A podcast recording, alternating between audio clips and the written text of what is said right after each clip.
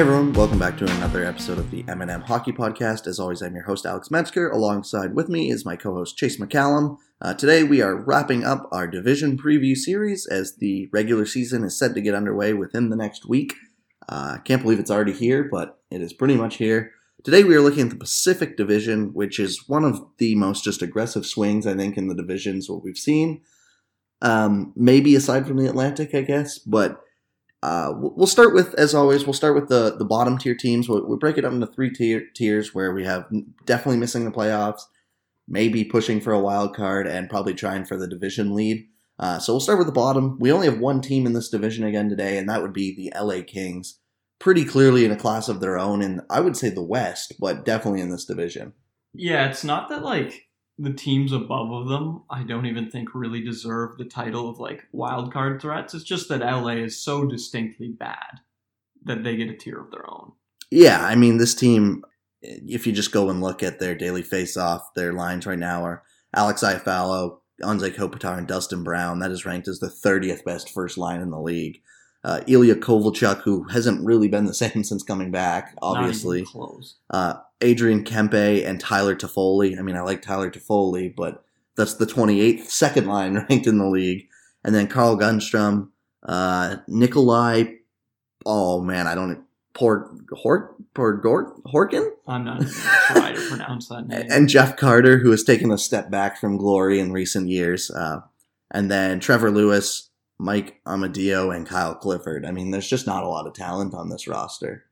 Um, No, like I have them with two top six forwards. I think I've said that before. That's obviously not good. No, and everyone that you know they've relied on for, the, for those cup teams, you know, Anze Kopitar's taken a big, pretty big step back in recent years. A Drew huge step back. Drew Doughty is, I mean, a shell of what he was in the cup contending years. I mean, he's still fine to play a good defense, very good defenseman, but he's not the top five guy that everyone thinks he is. No, I would expect like a Subban style bounce back from Doughty because he was freaking terrible last year, but it's not like he's going to bounce back to being like the best defenseman in the league or the top three or whatever he was at his peak. Yeah, exactly. And I mean, so for this team, and in that they have Jonathan Quick and Jack Campbell. Jack Campbell is pretty good in uh, limited sample size last year. So, you know, I think what really separates them from like Ottawa in being the worst team in the league is their goaltending because the roster here is not good. Yeah, even Quick was brutal last year at an 888 or an 88.8 save percentage. Yeah. Sorry. Yeah, he has struggled. Uh, they have, you know, Old ish. yeah, the problem like right now is in the minors they don't have a ton either. They have Gabe Vilardi, but he's been dealing with some very serious injury stuff where Yeah, his career almost ended. yeah, and they're not sure if he's gonna be able to play again. And like I don't know, past that, they have they have a couple guys, I guess, but it's not like their prospect pool is absolutely loaded by any means. I think they have a good enough prospect pool, but it's not like they're going to save them this year. Yeah, I don't Like, yeah. I don't expect Rasmus Kupari to be like a first line center this year. No, not at all. I just yeah, it's they're gonna need to tank for a year or two here, but that's also what happens when you win two cups in four years or whatever it was. Yeah. So Agreed. um, yeah, I don't. There's not a ton to say about this team. Um, I think if we're looking the other way, you know, I don't think there's any chance this team makes playoffs. Uh, but you know, if we're looking the other way, what they're gonna do, I, I think there's three obvious teams at the bottom of the league this year: Ottawa, Detroit, and these guys. Yeah. Um, and I think goaltending will be their only saving grace if Jack Campbell gets a little more of the starts that uh, than he had last year or you know if him and Quick are closer to ten. But I don't know if that's going to happen. And even that I think is a bit of a risk. But like compared to the other two, especially compared to Ottawa, I mean Ottawa's Craig Anderson and Anders Nilsson in that. I 100% believe that's the worst tandem in the league. That is a pretty rough tandem. Um, I mean Detroit is Jimmy Howard, who I still like Jimmy Howard. I like Jimmy. yeah, um, I but he's also on a one year deal, and if there is a market, I would assume he probably gets traded again or traded this year. I would hope so, but that's also what we thought last year. Yeah, but I mean, there was no market last year. Like from all accounts, San Jose wasn't really willing to part with the assets to give up for Jimmy Howard, and they still wanted to go with Martin Jones. And I mean, any other team other than San Jose who thought they were a cup contender had a goalie because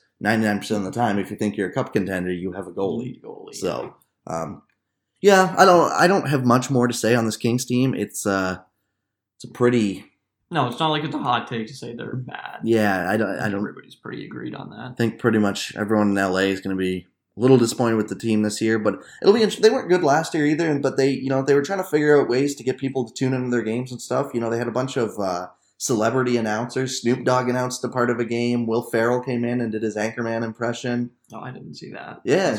I mean, so yeah, they if they do stuff like that, I mean, that's what you want to see. Try and keep some interest while the team's going through a down couple years here. But yeah, for this year, I, not much to say about this team. I don't think they're going to be no, entertaining. Bad. There's no reason to watch them unless you're a Kings fan.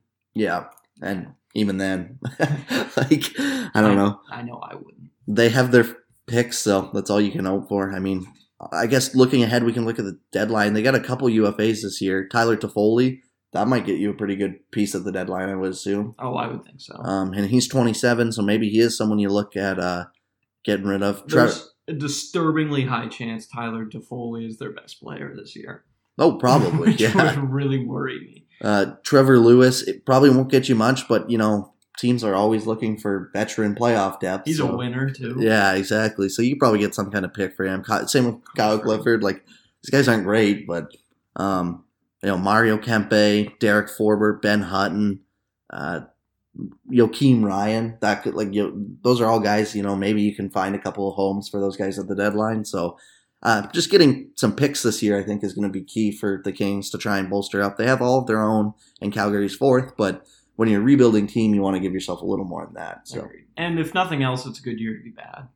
yeah, exactly. I'd say it's a pretty pretty damn good draft. So uh, Yeah. yeah. Um, okay, moving on. We have four teams in this next tier, and we'll start off by saying three of the teams we don't think are going to make the wild card, or at least I don't. See. I actually don't think any of these four teams. I think one team at least has a legitimate argument to be in contention for. I think three of these teams are going to be very far outside of it, but I didn't want to group them with LA. Yeah, agreed. So we'll start with those three teams uh, in no particular order. I guess I'll go with the one that I think. Okay, what what one do you think is the worst out of the three teams we have?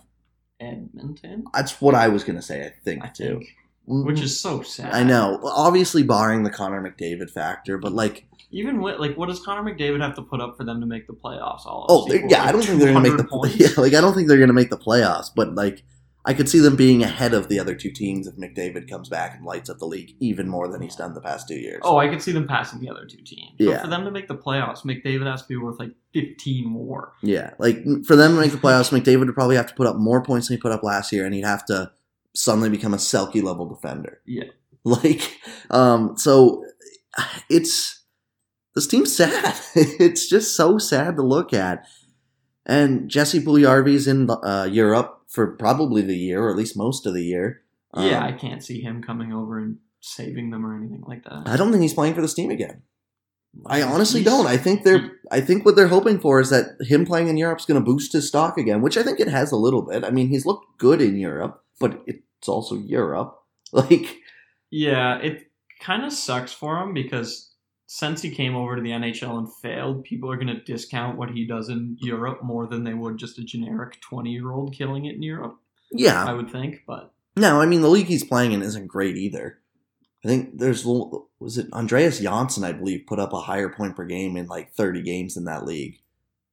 Hold on, let me check this. Andreas I remember Johnsson. Johnsson having like a pretty good points per game before he came over. It was his 20 year old season. He won like Rookie of the Year or something too. Well, maybe, Maybe- I'm thinking maybe- of a wrong league. Yeah, me too. I could have sworn I saw something on Twitter about this. I don't know. Um, but yeah, I, I don't know. Like, For him to have like a decent NHL E for a 20 year old, he needs to be like 1.1 points per game in this league, which I would think he should achieve, if not close to it. okay, I must have been thinking about either a different player or just the wrong league. I thought Johnsson had way better. He played in the Swedish No. HL and league. Puljärvi's in SM Liga. But yeah, I don't know. He's at five points in six games right now. Um, by all accounts, he's been doing bad. I think no matter what, if he even stays around point per game, his stock's going to increase to what it like more than what it was last year because it was so low last year. Yeah. But I also don't think that Edmonton's going to win a trade for Jesse Puljujarvi No, probably. because no one's going to give up more than a third line player and maybe like or like a second round pick. Yeah, it's not like you're getting the 12th overall pick back for. No, you're not going to get anything right close to that. And like, I know a couple weeks ago it was rumored they were looking for like a third line winger for him. It's like, what is this? He could probably be a third line winger on your team. Yeah, so what does that mean? They want like Josh Leivo back for Yeah. Jesse Puljujarvi? I don't. I this, this team just makes me so sad. Their biggest, the probably their biggest addition this offseason was Mike Smith. Like, come on, James James Neal maybe. Lucic out would help a little, but I, I don't know. I Like, guess Lucic wasn't that bad that like his addition by subtraction is gonna. no, I but I would bet either. on James Neal being better than Lucic. Yeah, I would agree, but it's gonna be such a small. Yeah. mar- like Luke So this Neal's team be is a just third so liner instead damn of a sad. fourth liner. Like, does How many- even really matter? How many forwards on this team do you think crack? We'll say, let's say Toronto. Uh, we'll bring everything back to Toronto. Let's say Toronto. How many forwards do you think crack Toronto on this roster? McDavid, yes. Draisaitl, yes. Nugent Hopkins, Yeah. yes.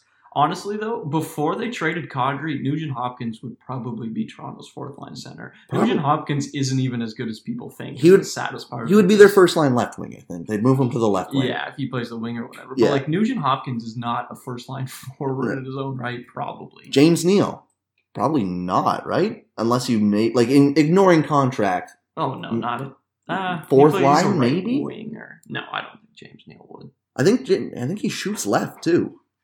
Yeah, he's a, he's a right wing and left winger. Well, I thought he played right wing. He played both. He shoots left. So I don't yeah, know. like they have Sam Gagne, forwards. Alex Chiasson, Zack Kassian, Markus Granlund. Any of those guys? No, I don't think so. Again, like maybe I could see someone bumping out Goat or Spezza on the fourth line. Yeah, But like none wanna, of these like- guys are in the top nine. yeah. If you want to passionately argue that, like, I don't know, Juju- Jason should play instead of Gauthier. Jujhar Khaira, Josh Archibald, Joakim Nygaard, Riley Sheahan, Tomas Jurco, and Colby Cave. Like, what is this lineup? Yeah, I almost feel bad for the guys too because Keep going. Like uh, it's not like any of them on their own are really the worst thing in the world. It's just that there's like nine of these wingers that all can't really do anything. That it just looks terrible. Yeah, I totally agree. Sorry about that. We are once again at Chase's house, and his cat is going crazy in the background. He knocked a chair over right before we started recording, so if he does that again, there's going to be a huge bang. Yeah. Um. Oh, he took a picture out too. Uh, we're getting very off track. I'm leaving this in too. I'm not editing this. Um, It's too much work. yeah, for Edmonton, I mean, like, okay, then you switch to their blue line, and it's lo- It Like- doesn't get much better. not a lot. No, Klefbom I like, but he's coming off of injury. Which was it last year or two years ago? They refused to give him surgery, or they wouldn't make him get surgery, even though he was needed it. two now. Um, Adam Larsson, he's fine. You know, let's ignore the Taylor Hall thing. He's a fine second pair defenseman. Yep. Kris Russell is bad. He's not good. He's overpaid. Um, Darnell Nurse is fine, but again, I don't. He's not a top pairing defenseman. No. Um, where what's they need rookies to step up, and they do have them. Evan Bouchard is very good. Um, by all uh, counts, guys like Ethan Bear could be ready to step up and take that that next step to get into the team. The problem is they're going to be like they do actually have a good pipeline of defensemen, but they're going to have to ask way too much of them if they realistically are trying to contend. Yeah, this year it, it's just not going to happen. I mean, in that Mikko Koskinen and Mike Smith, it, Mike Smith isn't the worst tandem guy to have, I guess, but he's not like he's not He going to save your bad season. last year too. Like Like this team is just so sad. I just want McDavid out of this team. yeah, like Mc, yeah, because there's the McDavid factors why people are afraid to write them out of the playoffs, but the rest of the team, this is so bad. He would literally have to put up like 250 points for this team to make the playoffs. yeah, and I mean Like they're just that that are like oh yeah, Mike Smith had a minus eight point five goals saved above average last year. that's Jeez. just a five on five. Um, yeah, like I think the only way I could see this team even getting close to a wild card is if they actually split McDavid and Draisaitl up, which it doesn't sound like they're going to do, and both of them played as like top. Well, McDavid was the best center in the league, and Draisaitl was like Malkin, Yeah, and they both just carried their relevant wingers to glory. And then you have Nugent Hopkins on your third line being a solid second line winger or center. Sorry, that's the only way I can see this team competing for a wild card spot. yeah, like they're just terrible. Yeah, and I don't think that's going to happen either.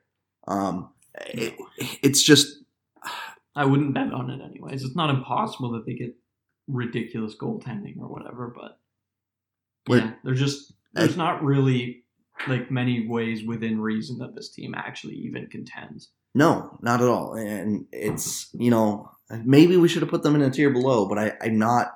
I wasn't confident enough to do that either. I don't think they're LA bad. No, like, but- they're bad. If they finish seventh last again this year, like No, that's not going to shock me. yeah. So I don't know. I guess it, maybe we should have looked at our tiers a little bit closer. But yeah, they're not LA bad, but they are.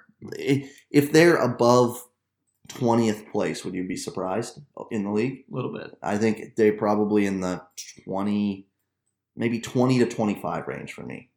Yeah, I could see that. That would probably be their most likely sort of range of outcomes. I mean, the best player, second best player in the world, if you want to say Crosby, still, um, but probably best player this year going forward. Yeah, you should team, project. you should be better than twentieth overall at best. Yes. So, um, the next team, I'll put Vancouver here. You Vancouver here. I think I Vancouver is the best of all these teams, which feels gross to say.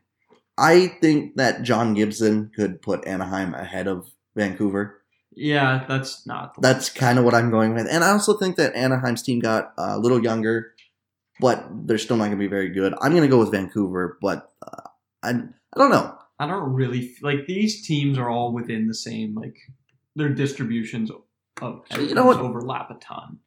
Eh, let's go. Let's go Anaheim. Let's go Anaheim. Um, so the Ducks, uh, another team. You know, they got a little younger. You know, they let go of Corey Perry. Uh, they bought, or did they buy him out? Yeah, or did they just? Yeah, they bought. Yeah, they bought him out. So they have his two million dollar cap hit. Well, two million, two point six this year, six point six next year, and then two and two. that sucks. Yeah. Um, up front, they've got guys like Ryan Getzlaf, who isn't what he used to be, but he's still very good. They fired their coach, right? Yeah, Dallas Eakins is now their coach, not Randy Carlyle. Can I adjust where I have if you want, I think I'm gonna put them first of these teams then really, if they fired Randy. Yeah, yeah, I maybe. like these, like the middle tier here is all so close together that Yeah, that's fair. Um, oh no, the cat is back. Um, yeah, for me, like this is going in the trash. it, it could go any way. I think. I mean, like, yeah, the teams are so close that there's not a huge difference. So maybe, maybe a coaching going from like the worst coach in the league to like the twentieth best coach in the league could make that much of a difference. At least for these fourteen or three or four teams that we got here. Yeah, it's more of a reflection of how close together these guys are and how bad Randy Carlyle was than thinking that Dallas Eakins is a messiah that's going to save them. Yeah. Um. Let's just look at this team anyway. So Ryan Getzlaf, Adam Henrique, Jakob Silfverberg are their highest three forward paid forwards. Um. After that, Rickard Rakell, Andre Casey or Kasha, um, Devin Shore, Nick Ritchie. That takes a little bit of step off after. Yeah, they don't have much depth. after about the top five, and even Henrique probably is your second highest paid player isn't ideal, but Cogliano was my favorite depth piece they have, I think, but he's obviously in, gone now. so- Yeah. Um. Uh. Other than that, like they got Troy Terry. You know, they have a couple young guys, Daniel Sprong, that like need to take a big step up if this team wants to be a playoff team or even right around the playoff bubble. I think. Yeah. Um. I think they who else? They, Sam Steele, Maxime Comtois. Like they got a couple guys in the minors that if they do go roll with those guys in their lineup and they do play at even like a second or third line rate, they might be a little better than teams are expecting. Yeah, it's easy enough to see how they can be better than last year, at very least. Yeah, and I think if John Gibson can stay healthy for this year, I mean that'll be a huge help. Uh, they also have Ryan Miller as their backup, who uh, you know he's 39 at this point, but I think he's still a fine backup to have. Yeah, he's been plugging along. especially when John Gibson's your starter, so you know, like you hope Miller won't have to play much more in say 30, 25 to 30 games in a year. No. Um, as Unless long as Gibson can stay healthy, but if Gibson gets hurt, your team's kind of screwed anyway. So. Oh yeah, these guys are done if Gibson gets hurt. Uh, you know, the back end is not the great back end that I think it was, you know, two years ago, even that people thought it was. But, you know, Cam Fowler, Hampus Lindholm, Josh Manson.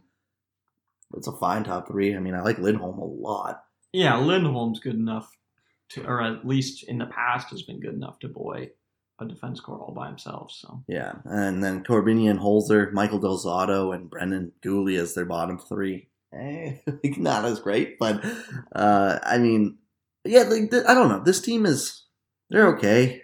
they're bad, but they're not like they're not. I don't think they're as bad as they showed last year. No, I mean, like if this team finishes fourth in this division, would you be surprised? No, like I said, I actually think without Randy Carlyle, I have their most likely outcome as fourth in this division, Yeah, I mean, which is more to say this division sucks than Yes. this team is good. But I mean, like I'm just trying to think about wild card. So I would find it. Um, yeah, I would find it pretty surprising if they made a wild card. But like, if you look at it, like we did the Central, we have St. Louis, Nashville, Dallas, and Colorado as a pretty clear top four there. So there's one wild card gone, and then it'd be between you know a couple of teams here, Minnesota and Winnipeg, depending on what happens with Winnipeg.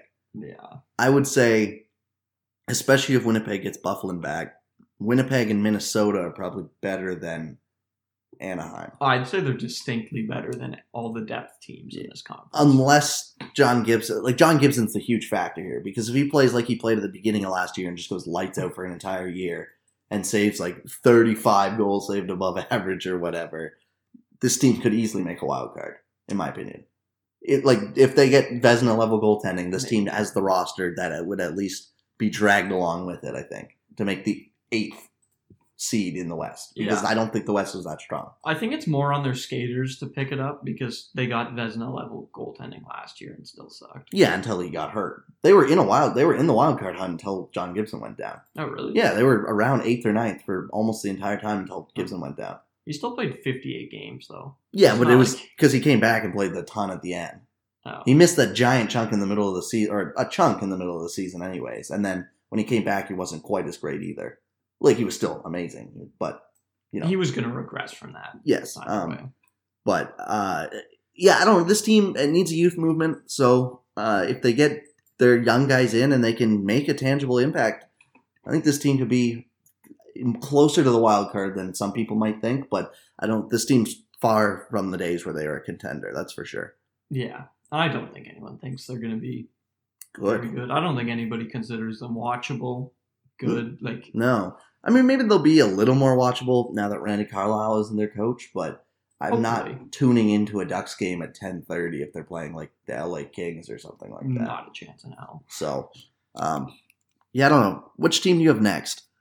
Arizona, I think.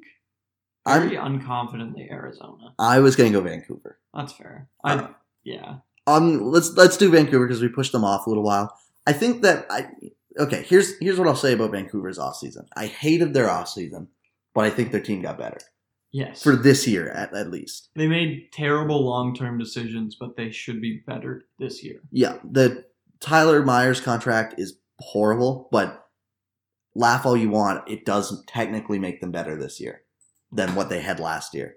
I mean, if he's playing on their first pair, uh, maybe not, but like even then, they're probably better, which is the saddest part.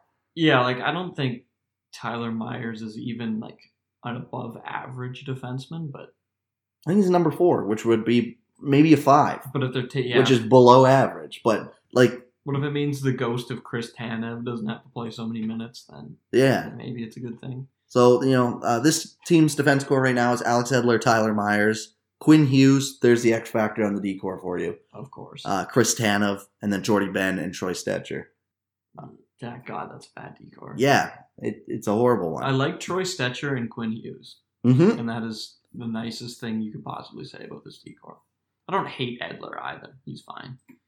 Yeah, he's okay. Like he's not bad, but when Tyler Myers is also in your first pair, I think you're gonna have a tough time. And I think Winnipeg kind of showed that last year when they faltered down the stretch. Um, Yeah, Tyler Myers is not that good. I just, I get, I know he's big or whatever. I just don't understand how you can look at a Winnipeg team that went from Cup contender and then last year when Tyler Myers had to play first pair minutes was not good, Now they're getting shelled. and then go, oh yeah, no, he's good because he stepped up and played first pair minutes.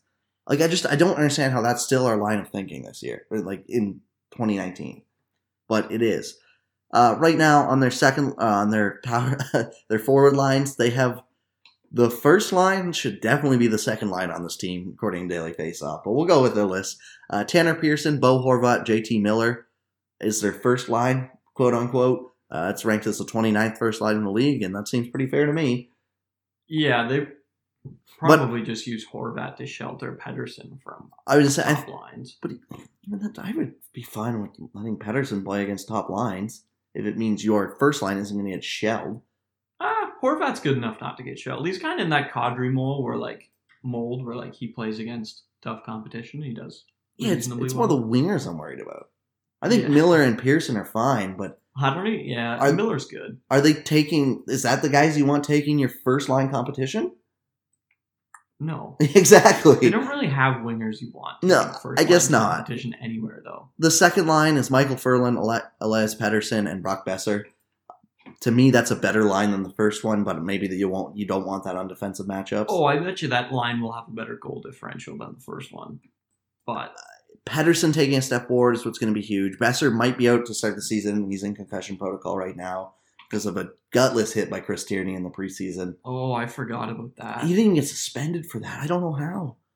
Yeah, I forgot. That was bad. Boeser didn't put himself in the greatest position, but it's still on the hitter to have to know, hey, maybe, especially in a preseason game, don't hit a guy directly in the numbers, head first into the boards when he's standing three feet away from the boards. Hits like that in the preseason should have ridiculous suspensions, like 20 games. Yeah, there's especially Chris Tierney. He's on the team. Yeah, like if He's going to be their second line center for God's sakes. like if you're doing if you're laying a hit that's clearly only going to end in like an injury or close to it in the preseason, there should be absurd suspensions with it because there's no need for plays like that. No, not at all. Like it's yeah, I don't know. It was a gutless hit, and I hope he's okay. And I can't believe that there hasn't been a suspension yet this year because there've been multiple of that too. Yeah, there was one. Ristolainen had a pretty bad one. Yeah, the knee on knee against um, Tyson Barrie, Yeah, and one of the Habs players got absolutely decked into the boards. It was a pretty bad head hit too. Like there's, I this better not be what player safety is like all year because I'm gonna lose my mind. yeah. Like like I said, I would be in favor of very very heavy suspensions if you're just trying to hurt people in the preseason. Yeah, especially like I know you can't as player safety you can't differentiate between players, but it just it makes me especially mad when it's someone who is very very clearly on the team. yeah. Like Ristolainen, has no worry about not making the Buffalo Sabres. No. And when you're trying to hurt a good player too. Like Yeah. it makes it so much more thinly veiled. Maybe I'm overestimating or underestimating the speed of which the game is taking place, but like it's so much more thinly veiled to me when it's a good player that's getting targeted. Yeah, I don't know. I think that it it depends on the case. I don't like in the especially in the Brock Boeser case. I think that it was probably just Tierney being dumb, especially because Ottawa doesn't play Vancouver more than twice, right? Like But the fact that it is Brock Boeser just makes it seem worse to me. yeah, it makes it seem worse. But I don't think like even with the Ristolainen thing, it could have been Tyson Barrie. It could have been. Oh, Ben Harpur wouldn't have been rushing the puck up, like Ben Harpur, I, I Ben guess. Harpur is known for rushing the puck. Have Yeah. you seen that tweet? Yeah.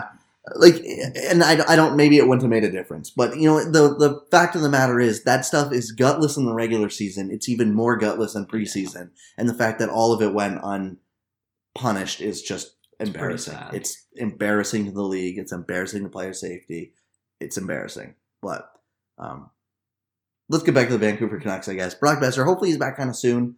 Um, you know, he's in the protocol right now, so uh, getting him back will be very key in a couple weeks. Yeah, this team's thin enough in terms of good players that they would miss him a ton. Yeah, their third line right now is listed as Sven Baertschi, Adam Gaudette, and Jake Virtanen, uh, and then Loui Eriksson, Jay Beagle, and Brandon Sutter as the bottom six to round out. Uh, Nikolai Goldobin is not listed on this roster. Uh, there's been a lot of talk about him maybe being traded. Where's Josh Leivo?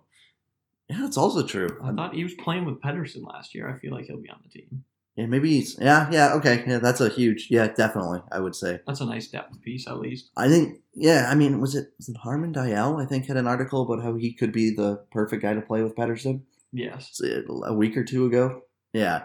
Um, so maybe you bump Berlin down to the third line, Baertschi down to the fourth line, and do you scratch Loui Eriksson? I don't know what you do in that case. Or Leivo plays in Boeser's role to start the season, and then you figure it out when you get back from there. But uh, yeah, I don't like. It's not a good forward core. but it's It is not, it's not. especially when It's probably not the worst in this division. It's definitely not the worst in the. I'd, I'd take this over LA's easily. Oh God, yeah. I'd probably take it over. I might take it over Arizona's too. Yeah, probably. I like Pettersson distinctly more than anyone on the Coyotes. yeah, I, And it's not even particularly close. I wouldn't take it over Edmonton's, but that's just because of the top end talent. just because of McDavid. Yeah. Yeah. Um, maybe Anaheim's too. Oh, It's, it's Yeah. at least close with Anaheim. So, but uh, yeah, I don't know. Like that's the problem. And when your defense core is kind of the same, where it's just like meh. Like maybe I'll take it over one or two defense cores in this division. And then I like their goaltending. I do. I think Markstrom is underrated as a he was goaltender. really good last year. Yeah, and I think if Thatcher Demko can come up and take a step forward and take 35 games from Markstrom, Markstrom's going to be very good in the other games that he gets. Um, so I, I do I do like their goaltending, not to the point where I think it's going to save their season, but uh, I don't know. This team definitely improved from last year. I don't think they should be bottom five in the league this year. Yeah, it would be fair to be really disappointed if they don't win more games than last year, but it also probably won't be enough to make the playoffs. So No, uh, again, like I think the same is the case with all these teams. Is the West is so weak that maybe you get lucky and four teams are just not good and have something go completely wrong, and that's the way you get in as the eighth seed. And even that, I think you're getting bl- absolutely blown out by one of the top two teams in this division or Oh, the God, top two teams in the other division. yeah, like a Vancouver Saint or like a Vegas Vancouver playoff series would Yeah, just be terrible. That yeah that people will try and get ahead of themselves and say, oh well, there was you know three eight seeds that won last anything or happen. both eight seeds won last year. Anything could happen, but this is not Colorado or Dallas versus the two teams, and this is this would not be a Columbus playing or Carolina playing. Wait, no, who was the other wild card? It wasn't Carolina, was it? Yeah, it was because Washington won the division. Yes. Yes, yeah. So this isn't like a Carolina or Columbus where like both of those teams had clearly lots of skill. We're actually good teams. Yeah. Um, but so let's go with Arizona as you know the de facto one of this, these four groupings. Uh, I think Raanta just got hurt. I Yeah. do not want them as one, but yeah. I mean, he's- not. I don't think anything's come out about how long he's hurt yet. As from what I saw, it was day to day with a lower body injury, um, which again isn't good. But it'll be in this. I don't. I don't know what to think about this team. They seem to just like making aggressive long term bets on players who I really don't understand why you would make an aggressive long term bet on. No, I don't. It's like their favorite thing to do, apparently. Yeah, like I don't love the Clayton. I don't like the Clayton Keller contract. No, Keller was bad last year. Um, Keller scored points on the power play, and that was literally it, yeah, which is like the easiest skill to find in the NHL. Let's run through their forward group right now, according to Daily Faceoff. Clayton Keller, Derek Stepan, Phil Kessel. Um, they'll put up some points, I guess, but Keller and Kessel should be fun on the power play, if nothing else. I think I think we talked about this when the trade happened. I I, think Kessel's extremely overrated, but I, I think that one of the things that Arizona did need was point scoring, just goal like They need the goals puck to to be the scored. back of the net. and Phil Kessel does help with that a lot. So I think it, that is at least one way that they should be able to be helped out by this trade. Um, Conor Garland, Nick Schmaltz, and Christian Dvorak. You know, maybe Hinostroza instead of Garland, but I like Hinostroza more, but um, and then Grabner, Brad Richardson, and then choose your of the other two. Two, uh, and then right now they have Carl Soderberg, Lawson Crouse, and Barrett Hayton. Uh, Barrett Hayton will be interesting. To see I'd be they do. surprised if he plays on the fourth line. Yeah, I would also. If he's going to make this team, I would assume. I don't even. I don't even think he'd be on the wing. I would assume they play him at center. They drafted him to be a center. Yeah, I don't think you reach for him at Three. overall to play him Or, yeah, sorry, fifth. Yeah, fourth line right wing to start his career, but I could be wrong. yeah. I don't. I don't. eh, Like I assume you only take him at five if you think he can be a center in the NHL. Yeah, and uh, even if you want to play the argument, oh well, you play him at center and then move, or you play him at wing and move him to center. He's not going to be your fourth line left right wing. If you're playing on the wing to get used to the NHL, put him third or second line to start. he also crushed junior hockey last year. So I would like I'd probably want him in a role with some line mates you that have the potential to score at least. Christian Fischer's another option for this team. Um, I would be, yeah, I think he should probably actually make the team now that I'm looking at it. He's 22, he's a right wing. Um, so maybe he plays in the Barrett Hayton spot, and Hayton. I don't. I guess I don't know what you do with him. Maybe Crouse gets kicked off the team, and it's the healthy scratch. Problem is they have so many guys that are like probably NHL players, but not impactful Mm. NHL players. That doesn't really matter. It's like Edmonton's forward core, but they don't have Connor McDavid and Leon Draisaitl up front. Yeah, and also instead of math fourth liners, they're all like third liners on their own. Yeah, I mean, there's just. I guess I don't know. Let's go to their defense core because their forwards are not the highlight of this team by any means. Like I have them with six third line forwards last year, and but only two top six forwards. Yeah. so and how many of those were actually like first line wing like no, players? Yeah, not a so first line exactly. forward last year. So um, uh, their D core: Ekman Larson, Jason Demers, Jakob Chychrun, Linus Hjalmarsson, who might be the best, one of the best defenders in his own end. You could probably argue the best defensive defenseman. in Birch was arguing it the other week, I think. And, yeah, um, I think it's pretty fair.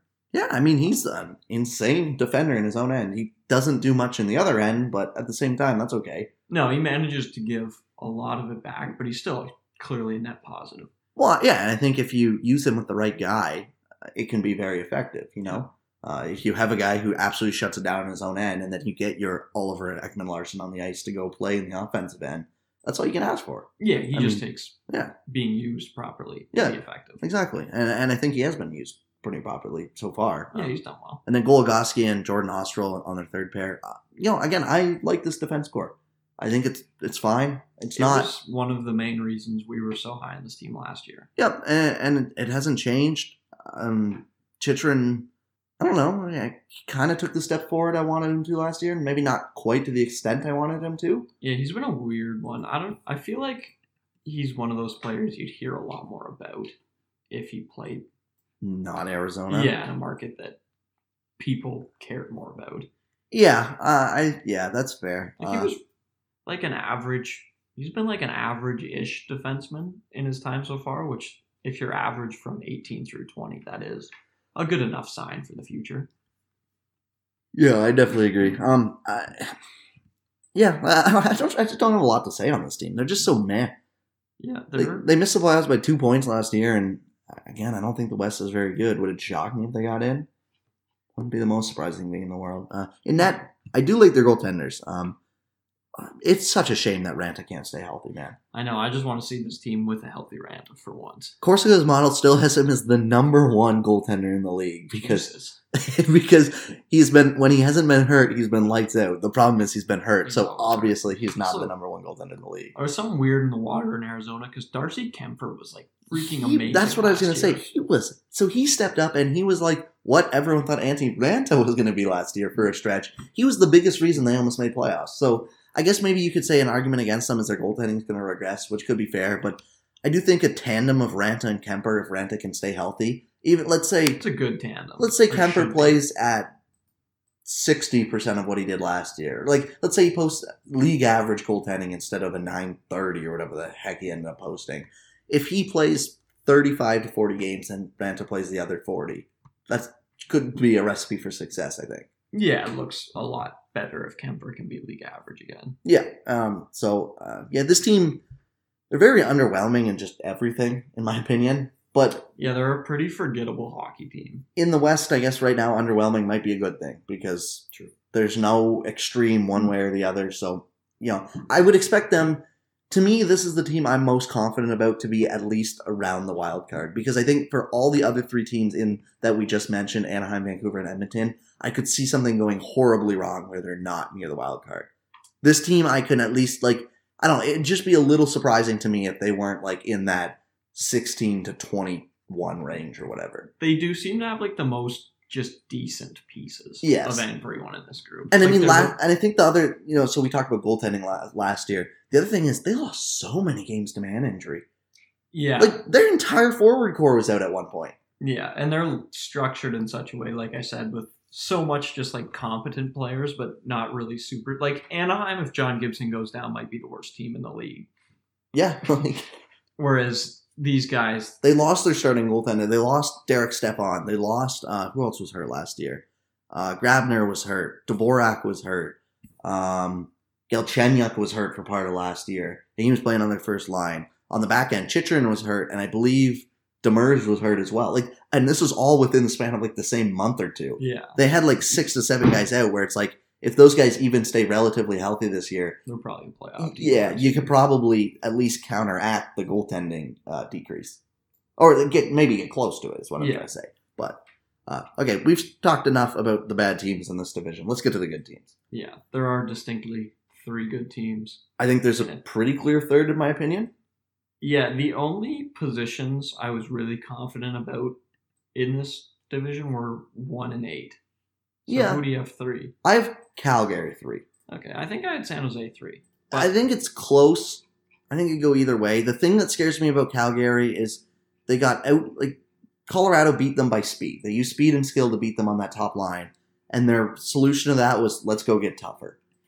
and, and so that scares me a little. You know, they bring in Milan Lucic. You know, they they have a couple guys on the back end. I mean, it's a shame that uh, what's his name went down. Um, uh, Valimaki got hurt. There's this weird thing though, where like I think Lucic will be better than Neal was last year, and I think Neal will be better than Lucic was last year. I'm maybe. I'm still. I'm very down on Lucic, man. Neal was horrific last year. Yeah, my problem. Is, Like- my problem is like I feel like Lucic is probably underrated when it comes to like, Like, possession stats. He's not that bad. If he was like a fourth liner making 400 grand, or you know what I mean? below league minimum. Sorry. Yeah, if no, he was like, making league mid, we'd probably like celebrate him Yeah, actually as a fourth but liner that people underrate. the problem is I don't like. Maybe in Calgary he will be used as a fourth liner, but the th- the problem I have is. Especially in Edmonton, you know the reason I was so low on him is Edmonton because he was on the second and third line. yeah. And like, was his possession stats as bad as you probably think? No, probably not. But when you're not great in your own end and you're fine in possession, but you literally cannot put the puck in the net to save your life, yeah, that's the issue. You know, and that's one of those things where it's like, oh, stats don't tell the whole story. Yeah, they tell a lot of it, but also shooting talent is something you need to account for. And stats, there are stats that do account for that now. Yes. But like, that's the biggest problem for Lucic with me. You know, if they use him on the fourth line, maybe like whatever. It's not as big of a deal. The thing is, I just I don't know. I would have bet on James Neal rebounding before Milan Lucic. Oh, I think James Neal's the better bet to rebound, but he was just so bad last year that it won't be that hard for Lucic to clear it. I don't think. I guess I don't like this. Yeah, I don't know. I think goaltending in it- it's weird because I don't trust San Jose's at all. I don't love this goaltending either. I don't think Dave Rittich is a very good starter. I wouldn't want Dave Rittich to be my starter. He didn't even start. Team He, that should be trying. he got outplayed by Mike Smith to get the starter's job last year, by by the team standard, anyways. And he's going to be their starter with Cam Talbot as Well, a backup. He was better than. Yes, Mike but I mean, clearly. near the end of the season, they went, no, Mike Smith's the guy we have to ride with because he's got the higher upside or whatever you want to call it, which is not a good vote of confidence for the guy you're now putting as your starter. I mean, that could just be the team making a stupid decision. Yeah, maybe, but what's to say they're not going to do the same thing this year? Yeah, like, I don't know. I think Cam Talbot, I, I'm interested to see Cam Talbot in the backup role. Um, I, I still, you know, he was one guy that I thought was a good bet for Edmonton, and it didn't work. And then when he got traded, it's like, It did work, and then Well, it did work, and then it didn't your work after. Yeah, but uh, you know, then when he got traded, I thought, hey, you know, this is a pretty good, uh, you know, project to try and see if he can bounce back to not to what he was, where he literally probably should have got Vezina votes the one year. you should have got a Hart votes Yeah. if nothing else. Yeah. So, but like, even if he can be, uh, say, like, say a good, uh, like one of the best backups in the leagues, where it's like you're right on the edge of backup tandem guy, whatever. If he could kind of bounce back to somewhere near that level, I feel a little, you know, more confident about this team. Yeah, because agreed. I think again, you know, and it's been a trend this year where it's like if you can get goalies to actually split time 40-40 or you know a little more than that 50-30 maybe, I feel better about your team because you want to rest your goaltender. And I mean, you just look at the teams who had success surprise goaltending last year. I think people thought that Halak was probably a surprise in Boston. Him and Tuukka split pretty evenly. Uh, I th- and Tuukka then went off in the playoffs. I think people thought um, Bishop and uh, Khudobin were a bit of a surprise, and that some of that came to injury, but uh, they were a pretty even split too. And Bishop again was one of the best goaltenders in the league. Uh, yeah, and then was post-him and was very very good in the playoffs too. So uh, you know, trying to think of other teams who did it. You know, even New York, New York to an extent. Thomas Greiss and Robin Lehner were both lights out, and Yeah, Len- they tandem. yeah, Lehner played a little more, but they tandem. So it's important to have two good goaltenders. And I think if uh, Talbot can be even just a solid backup, yeah, Rittich, yeah, Rittich had an eight goal saved above average last year, but so that's good. That was good. Um, but if Talbot can even be just like a good backup that the team trusts to put in there 35 times a year, I would feel better about this team. Uh, Yeah. just in general. And I like the bet of Cam Talbot being a good backup. yeah, I do too. I think it was a smart bet to make, especially given the other options out there. And I mean, it wasn't especially relative to the other options Yeah. out there. so. Um, you know, like uh, maybe I would have this team second. I'm just not. They didn't lose a ton from last year, which is nice. Yeah, they're again like they're within error bars of San Jose. Like I don't think it's. Yeah, like I'm not going to argue passionately that they are No. San Jose, but I I, just like this team's forwards more. Yeah, and I think the one thing that really encourages me about the team is the D core. Uh, the the younger guys that hopefully you want to see take another step up this That year, right? Nice. Uh, Oliver K- Kylington and Rasmus Andersson, both those guys, if they can just become solid NHL defender, this could be one of the better D cores we have in a little while, right? As long as Giordano doesn't lose a step. Yeah, that yeah, could uh, huge. yeah, for sure. Uh, and um, you know their D core right now is Giordano, Brodie, Hanifin, Hamonic, uh, Kylington, and Rasmus Andersson, and then Valimaki is hurt. That's a pretty encouraging D core. Yeah. Um, especially with the three young guys that you have going forward. You know, you hope one of those guys in a couple years can take a step forward so that when Giordano does regress, you can give a bit of the load to one of those guys. Yeah, there's there whoever has to fill those shoes is probably gonna obviously come up short. But like, it's it's about do it by limiting, yeah, limiting the damage and trying to do it by committee. Where it's like, you know, in the past years, maybe the bottom couple pairs haven't been as great, but you know, if you don't need um, Giordano to absolutely drag TJ Brodie around the ice, if you have two guys that are just, you know, one's nowhere near as good as Giordano, but the other is better than what Brodie was away from Giordano. You know, maybe you can make it up a little more than you think. But you know, as for this year, yeah, you know, what, I might actually have them second just because of how like what San Jose lost this season. But uh, in terms of free agency. Uh, but it's close. It's very close. it's definitely close. But just as far as the skaters, I think they're just they don't really have distinct holes. Like I think they have star forwards, they have star defensemen, they have some depth on D, they have some depth on forward, yeah, like I like their fourth. in net. Like Their fourth just, line is fine. You know, Lucic, Derek Ryan, Sam Bennett. Not the most encouraging third line in the world, but I actually really like Derek Ryan. I do too. But it's the wingers. There is my problem. Yes. I don't think Sam Bennett's very good. But you move Mangiapane up instead of Lucic, and all of a sudden that's a third line I love. And uh, yeah, it's fine. And I don't mind it. And Yeah. you know, Lucic, Jankowski, Austin Czarnik. I think that's a fine fourth line. Yeah. I mean, it'll it'll do. It's definitely not going to sink you. So I like that a lot as a fourth line too. So- like, I, I really like Czarnik in the playoff run last year. Mhm. Um, and even Mangiapane was pretty good too. Um, yeah, I have them both as middle six forwards. So yeah, and then up front, Gaudreau, Monahan, Lindholm. What a that's a really good first line in my opinion. yeah, they should kill it. And then with the second line backing them right up of Tkachuk, Backlund, Frolik again, that's a solid second line. That's So, amazing. Yeah. um, yeah, so I don't. This team is good. Uh, goaltending will be the question for them, but I think it's also the question for a bunch of teams in the West. That's the thing. So goaltending is their question mark, but they also don't have Martin Jones as their starter, Yeah, and I mean even which is why I think it's like if Marc Andre Fleury has played sixty games this year, are we trusting Marc Andre Fleury to be amazing in playoffs? probably not. But I'm betting the Golden Knights with a full season of Mark Stone to have the best. Like Yeah, yeah, no, but I mean, like, uh, yeah. I, I don't mean in the regular season. I just mean like going. So, like, what I'm thinking right now is, you know, I think they were unlucky to be bounced in the first round of the playoffs last year. I think it was a mix of Colorado found their stride. That first line was dominant, but also Colorado's goaltending was very, very good. And you know, I think there were some clear things that Calgary probably should improve on this year. But I also think that having a solid, more solid D core will help that. Uh, and you know, maybe just playing the right goalie in net could have helped too. yeah. But I mean, and, and to be fair to Mike Smith, there were some games where the team absolutely hung him out to dry. Uh, True. But But the like them losing to Colorado seemed to me like a classic example of everybody going like, "Hey, look, it's 60-40," and then the 40 happens and then people go, "Holy crap, this was so unlikely. Something has to be clearly wrong." yeah, my point is just- that like if this team is even the third place in this division, they made a Western Conference Final run, I don't think it'd be the most shocking thing in the world. No, I think they're a good team. uh, that yeah, they have all the talent. It'll obviously depend what happens at the deadline and stuff like that. But I don't. Yeah, this team to me is two slash three. I maybe put them two, but I don't. I think you can argue either way. So yeah, I'm two, but uh, let's go San Jose then. Uh, the other two slash three. Um, they brought back a lot of their high end talent. Uh, you know, re keeping Erik Karlsson was something I didn't think they were going to be able to do, and they Mhm. ended up doing it. If his health is going to be huge this year. If he's healthy, I still really like their D core of you know with Bur- I get Burns is atrocious in his own end, and people think Karlsson's atrocious in his own end. If he's healthy, having Karlsson, Burns, and even Vlasic, who has taken a step back from what he used to be, but he's still good. That's a solid top three to go with. Is Vlasic still good?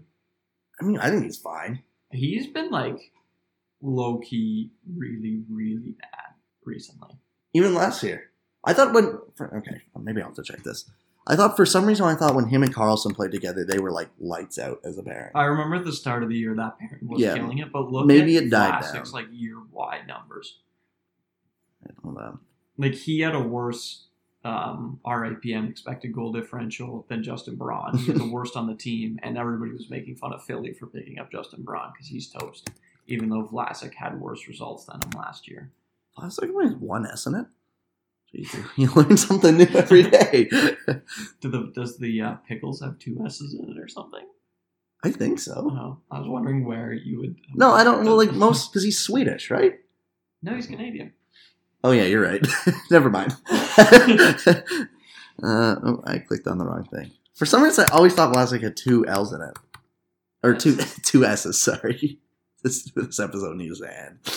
Uh, yeah, that's not a good looking chart. Uh, Yeah, on. like it's been the best kept secret in the league the past few years. The Vlasic's numbers have tanked. God, him and Justin Braun were pairing. I don't even. 46 Corsi 4 percentage. Him On and Erik Karlsson had on- 56% Yeah. together in 220 minutes. But I guess it's probably fair to say which guy was driving that one. Yeah, I don't think there's any argument on who was driving that pair. Um, yeah, I mean, that's a little scary, I guess. Because they don't really have anything to back that up. I mean, right now, Brendan Dillon, Mario Ferraro, I think that's uh, Ray Ferraro's son, right? Am I wrong? Um, I have no idea. I know there's one guy who used to be in the Red Wings system that was right for. oh, Landon, Landon Ferraro is Yeah. Landon was the one. Sorry. Uh, and then Dalton Prout, which His he's bad. he's horrible. They have right now they have the thirtieth ranked D pair, uh, third D pair in the league. Because I, I I'm just trying to look for their uh, their farm system. They have what's the guy with all the attitude problems in junior oh, Merkley. Merkley, and I mean there was some wild stories. So uh, okay, I'm going off on a bit of tangent here, but a couple weeks ago, the who was it? It wasn't LaSalle, was it? It was Caledonia. Caledon. The Cal. Caledon, Caledon or Actually, Caledonia? I don't know. Those are two different places. and it One of those two teams. It's a junior B hockey team. So would they play like the Sugar Kings? they were yes, they played the Sugar Kings in like the the cup. Oh, Like like, the. Sutherland. Yeah, they're they're not in the same division, but they're because they're st- so okay. We're going on a very big tangent here, but that only people from Elmira Yeah. the way the junior B hockey works around here is that Okay, there's you are going junior B. right. yeah there's three divisions, and so our like we live in Elmira, and our division is one. So there's like Kitchener Waterloo, they they both have a team, and then so it's like teams around there. So there's I think nine teams, and then there's like another division with eight that's a little more uh, towards Toronto area, and then there's another one that is somewhere else with another eight teams. And so the way it works is that you play your season against the teams that are only in your division. You have your playoffs, and then the three winners play, and the best fourth place team also plays in another mini tournament to see who's like So it's like the, The- Memorial. Cup. yeah, it's pretty much a Memorial Cup, but instead of a round robin, it's like the first first four seed plays a seven game series, and the two and three play a Mhm. seven game series, and then you go ahead from that. So Caledonia is one of the junior B teams in one of these divisions, and they've been no, you're not allowed playing your paying your players, but it's a known fact that they pay their players. Everyone knows that they're always one of the best teams in the league, and uh, their official Twitter account told one of the OHL insiders that they're signing uh, Ryan Ryan Merkley, Ryan Merkley. And so he tweeted, he's like, I'm hearing that. Uh, so what's happening with Ryan Merkley in the OHL right now is that I believe he is on the, not the Generals. Who's he? What team's he on? Peterborough. Peterborough, yeah. And I mean, he's had such big problems already, and they Peterborough just acquired him last year. They've had such big. Guelph traded him at the deadline when Guelph was making their Memorial Yeah, Cup run. and Guelph went on- highest scoring player. Yeah, and they went on to win a Memorial Cup. yeah. Um, so Peterborough got him at the deadline last year, I believe. I believe. And then they're already saying, no, you're not playing with us. So they're trying to trade him, but they don't want to trade him for nothing because he does have so much talent still. Um, so, anyways, this guy, the, the official like Caledonia Twitter team told this insider via DM, yeah, we signed him. He's practicing with us right now. So he tweets it out, and then they go. The Twitter account goes, "Yeah, we got two big signing announcements," and they announce two to- completely different guys, and that's the end of it. So this guy like shares the DMs. It's like him literally telling them that like they're signing it. And the last message I saw when I was keeping up with it is when you, it's known that you play your pay your players over twenty thousand dollars a year, you probably shouldn't be pulling stunts like this. And uh, but yeah, that's just the tandem on Merkley. There should have always been like room for skepticism there. Like Ryan Merkley playing his age 20 season in Junior B was always like pretty skeptical. I think two NHL players have come out of this that league. Yeah, no, Like- but like I think the point was more that um because so the Junior B team had a very big connection with San Jose's GM. So the thing was that San Jose was trying to get him to play with the Junior B team so that the OHL team would actually to pressure the OHL team to make a move and get some assets for him. Oh, to get him somewhere where he can play. Yeah. Um, uh, sorry, that's a huge tandem. I just wanted to explain what was happening. Yeah, 'cause because like We were sitting there the one night, like, what is going on here? Yeah, because Blackwood and Shifley have come out of like the Junior B near us, but they And were like Blackwood played when he was 16, I believe. I'm pretty sure Shifley did too. And Yeah. so Merkley going there when he's 20 is something that just did not sound right at all. No. Um, yeah, I don't know. So they don't the point of this whole thing was that they don't have a lot in their system. Except pray for Merkley. Yeah, especially on the back end. Uh, but their forwards are still uh, very good. They lost Pavelski, which will be a loss this year, but I, I can't blame them for not re-signing him to the contract he got because they just couldn't afford it. No, they don't have space, but also if you're gonna sign everyone else who's old to, to have money in term, lean into it, I guess. But, Yeah, but obviously they just, yeah, they just didn't have the they space. don't have the space. I mean, I don't really blame them on betting on the upside of Erik Karlsson for the next couple years versus Joe Pavelski. Yeah, ideally you time travel, don't sign Evander Kane, Yeah. and, and then Yes. just give that to Pavelski. So their forwards, I mean, Labanc had a one million dollar deal, which is just insane. Uh, but T- and Timo Meier's deal is insane as well. Yeah. Meier, Couture, Labanc right now is listed as their first line. Kane, Hertl, Radil, uh, Sorensen, Thornton, Gambrell, Melker Karlsson. Don't even know. Don't even know. Uh, A- Antti Suomela and Johnny Brodzinski. You know, uh, there was rumors that Patrick Marleau was going to be on this team, but then nothing could get done. They didn't see him in their plans, so that didn't happen. It's better for the regular season point totals that they don't sign.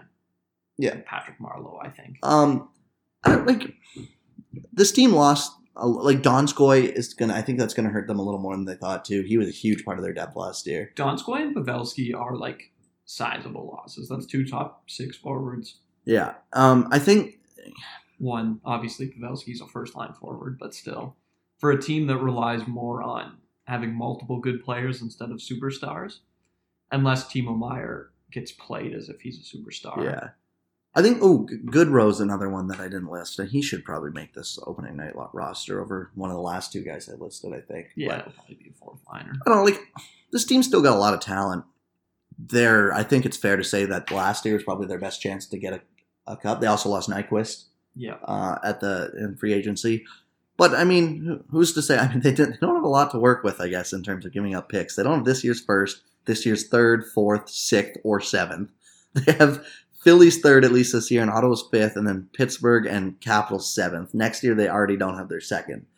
But like, if you feel that your team is right on the cusp uh, in this division, like, maybe you go all in again on the deadline and try and find someone.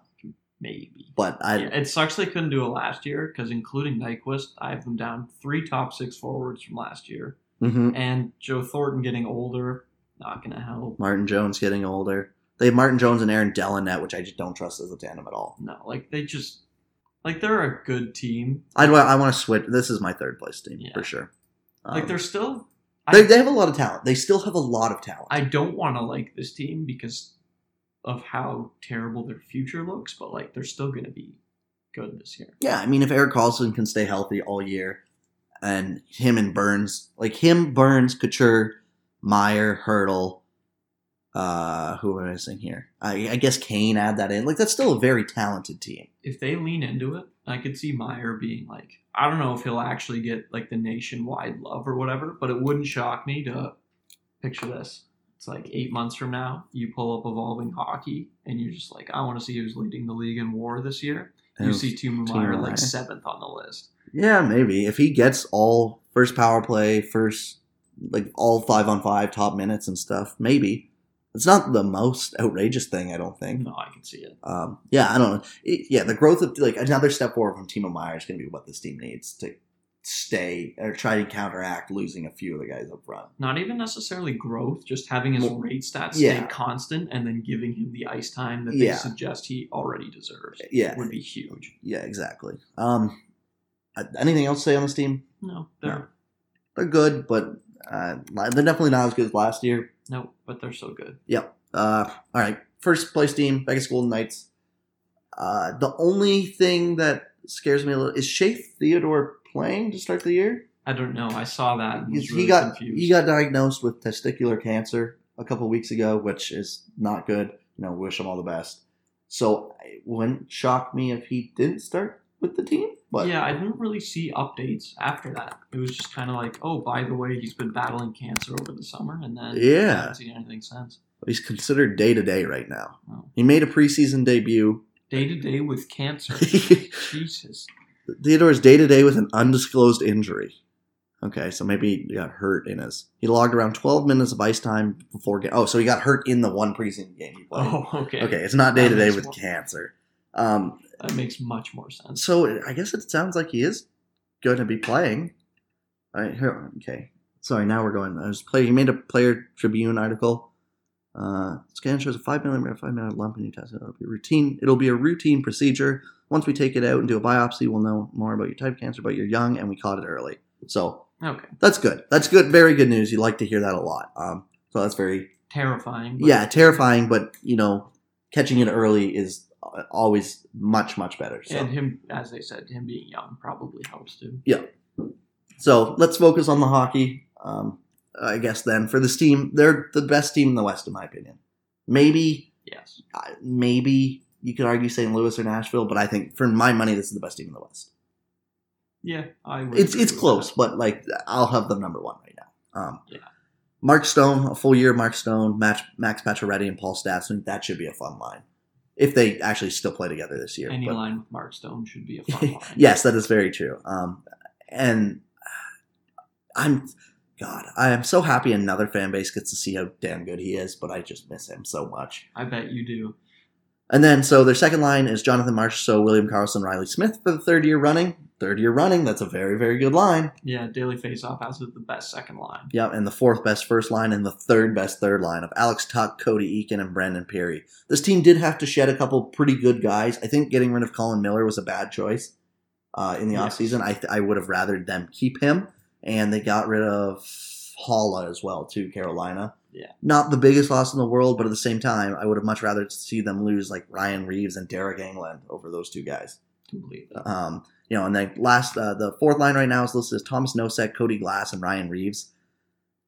Glass playing on the third line instead of Eakin would be a nice touch. Yeah, I, I don't. I feel like putting him between Reaves and Nosek is not a good call. Oh, I would be really surprised if that's what they actually do with Cody Glass for the season. There's no way you can do that. Especially after their first big draft, trading Brannstrom and uh, Suzuki, and then just saying, "Hey, Cody Glass, we penciling you in for the fourth line." Yeah, That would really, really surprise me. yeah. Um, and then on the defensive side, I I don't.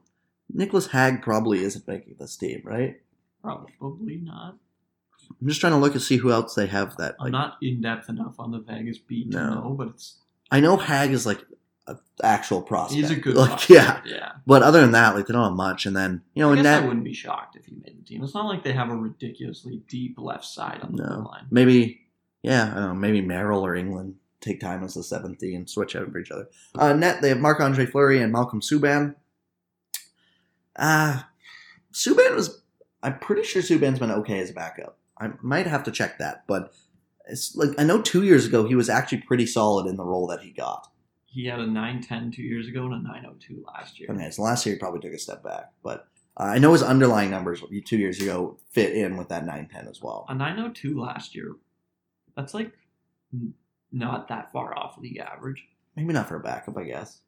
Even like the stable percentage was down. It's not even that bad. I don't think it was down to 902 though. I it's below still, but it's not like Yeah, I don't know. Either way, I guess my point is that uh, I think they're okay in net, but Fleury taking another uh, like a step back is what you have to be worried about. I think at this point, That would terrify me, um, especially since a seven or a seven million dollar three year deal just just, starts kicks. now. Yeah, exactly. Uh, but I don't know, like Fleury and Subban should be an okay tandem. I think. Yeah, it's not like Fleury should be falling off a cliff anytime soon. This team should control the. I think well I. They I think the team should be good enough ahead uh, in front of them that Fleury won't need to be like two years ago, where it's him almost dragging that team to the Mhm. Stanley Cup Finals. Yes, agreed. Um, so that's that's a good sign. Same way with uh, Timo Meier. Obviously, I don't. I don't know if he'll get the national love either. Mark Stone wouldn't shock me to see him like a top three player. Another one, Shea Theodore. You pull up evolving hockey at the end of the season. Wouldn't shock me if he's like a top five defenseman and wins above replacement. Yep. Uh, yeah, I totally agree with that, and I hope I hope that's the case. I, I like the Vegas team a lot. They're one of the teams I'll be keeping my eye out on out, out west on. Sorry. Um, I'm trying to look at the goals above replacement. They have like the charts. Stone finished fourth last year. So do you think it would be that big of a surprise if he was? In Ottawa finished. Yeah, so- Stone himself finished first last year. Yeah. So it wouldn't probably wouldn't be that big of a surprise if. Uh, Yeah. Yeah. Um, yeah, like they one te- thing this team was always missing. Obviously, you, it's hard to find elite talent out of a freaking expansion draft, but there's a non-zero chance they have like a top five defenseman and a top three forward next year. So and that's with some pretty solid forward depth. too. Yeah. I mean, their second and third lines are very, very good, and even their fourth. I don't like Ryan Reaves at all, but like their fourth line fine. is fine. it's fine enough. Yeah. Um, yeah. This team to me is the best team in their division, and I think they'll be pushing for the best team in the West. It'll be between them and St. Louis and Nashville. I think. They're my favorite team in the West, anyways. Mine too. And I think this team is one of the ones that are more set for a cup run than the other two in this division, if that makes any sense. Now, again, I, I still think the other two in this division are very, very good, but like, I don't know, this team just feels deeper and Yeah, they just better. Like, I don't, I don't know.